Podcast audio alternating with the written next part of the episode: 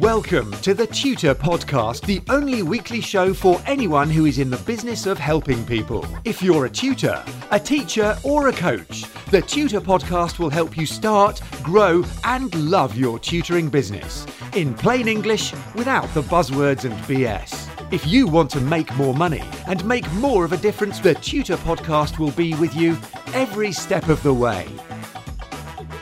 Hi, it's Neil Cameron here with episode 293 of the Tutor Podcast, the Monday morning show for anyone in the business of helping people through teaching, tutoring, or coaching. As always, I'm here to share ideas and insights I've had.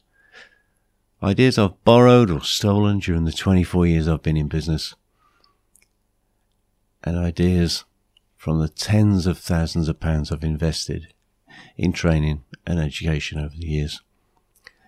And to just give it away in a no nonsense BS fashion. So let's crack on. Apologies for the croaky voice. I've had disastrous man flu and my voice has been affected by it. So if I sound a bit croaky, oh, you love it, don't you?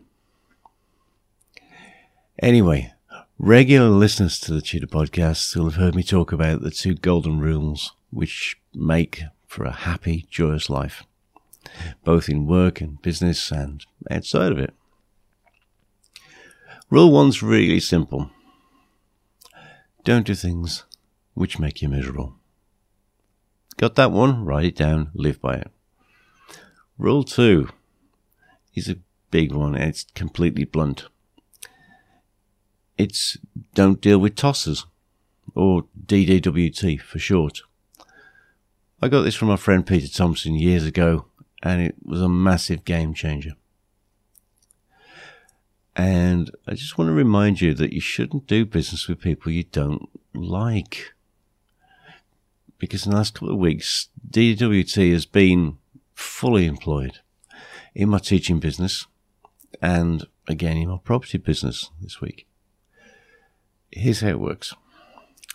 You just get rid of idiots. Don't tolerate them. In the teaching business, I was approached by someone I taught a few years ago. Uh, I didn't notice it was them to start with. Back in the day, they'd only just started to play guitar, and I was okay with teaching them. But just a few weeks in, and the excuses started. He started showing up late, showed up without his guitar, was disorganized and a pain in the backside. So back then I suggested he'd better get in touch with someone else. He'd be better served by a different guitar teacher who was just a better match for him than I was. Come think of it, I'm such a grumpy person that just about anybody would have been a better match for him. For him. So I sent him on his way. We went our separate ways, and I was really happy to have gotten rid of him. That was a few years ago, so I'd pretty much forgotten him. So when this this new lad, new to me, when the same lad contacted me a couple of weeks ago and booked an introductory session, I treated him just like I would any other new student, thinking, okay, don't know this guy. But when I started to file for this this new student, I noticed the same name on a different old record with the term DDWT attached to his name. Opened the file up, confirmed it was the same guy. Contacted the new chap and asked if it was the same person who'd worked with me before. He said yes, and I immediately cancelled his session, explaining that prior experience made me pretty sure that working with again wasn't something I was interested in doing. I didn't actually tell him he'd failed my DDWT rule, but that's what had happened. You see, having somebody like that on your schedule darkens your day. It's it's like a a cloud on the horizon. You know it's going to be there. So if it's Wednesday and you've got to deal with a tosser, Wednesday morning comes and it's not the same day anymore. It's got a black mark in the middle of it, you actually begin to dread the approach of the session. It's not worth it. Trust me. No matter how much you're getting paid, I can guarantee it's not worth it. I do remember a, a well known local businessman who got in touch a while ago.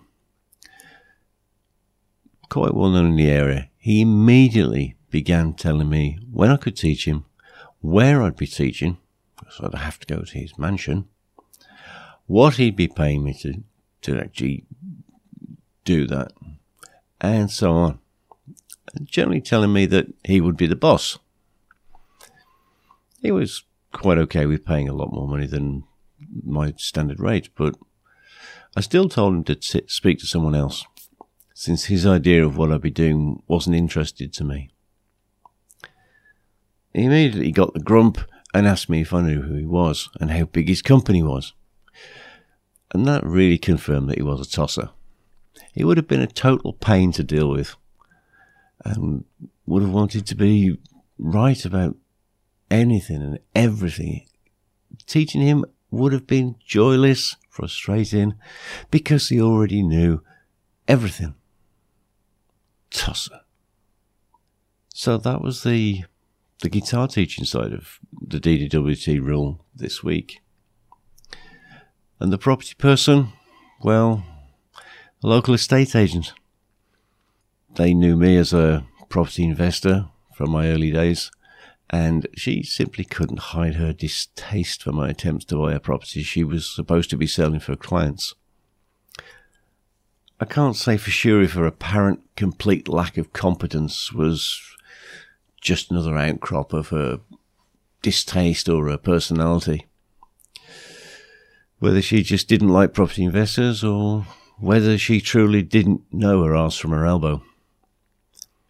What I do know is that the seller and I had a deal agreed until the agent began to undermine the seller's happiness with the deal, eventually leading to the deal not proceeding on those original terms. I'll never use that local estate agency again, and I will denounce them to anyone who asks me for a recommendation for an estate agent. It won't be that company, just like it wasn't seven years ago when I had exactly the same experience and they were still tossers back then. So it wasn't just the staff member, but the whole of that chain of estate agents.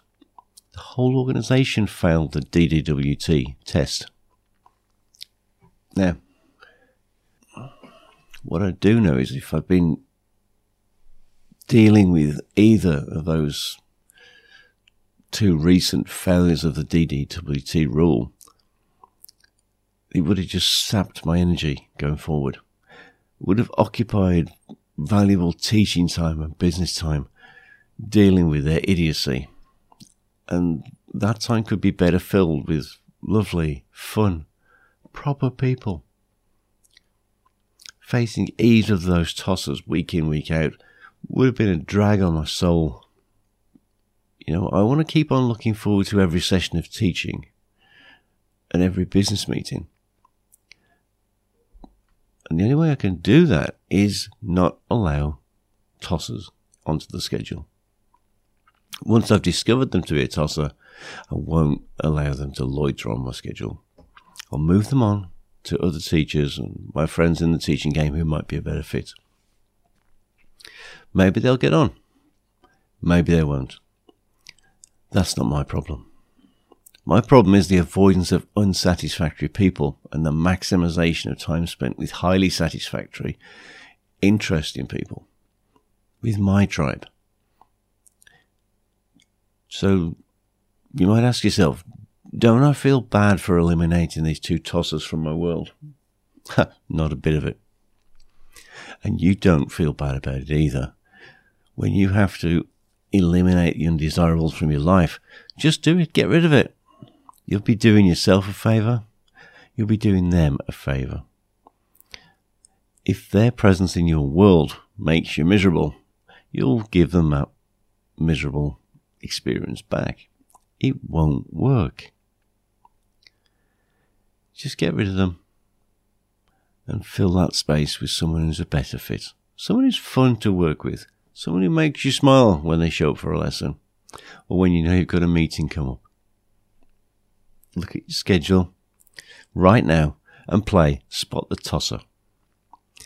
And you'd probably have one or two, three, four, maybe even more. You know the person I'm talking about. The ones who are late.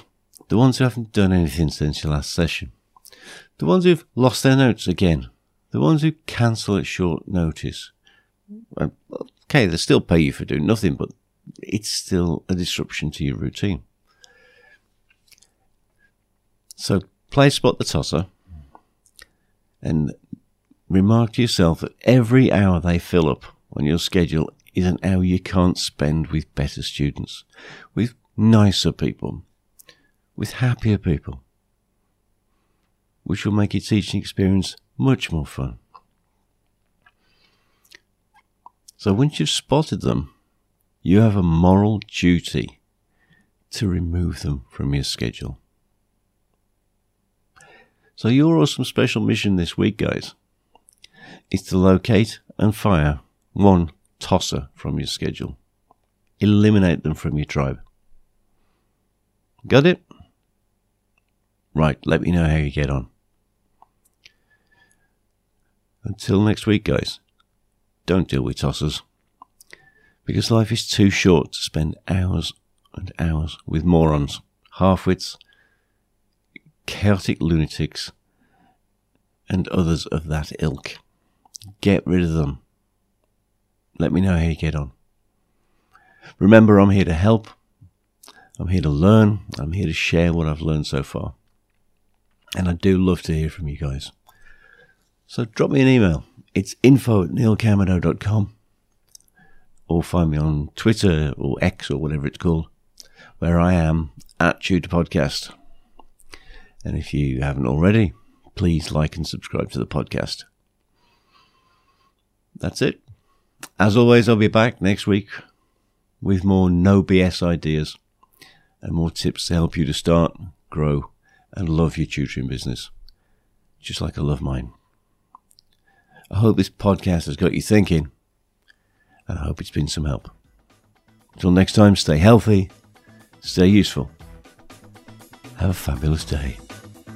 Get in touch with the Tutor Podcast via email or social media, and the Tutor Podcast team will be listening. Subscribe on iTunes, and you'll automatically get the latest episode directly sent to your device. And remember to share, rate, and review TTP so that we can help other people to start, grow, and love their tutoring businesses.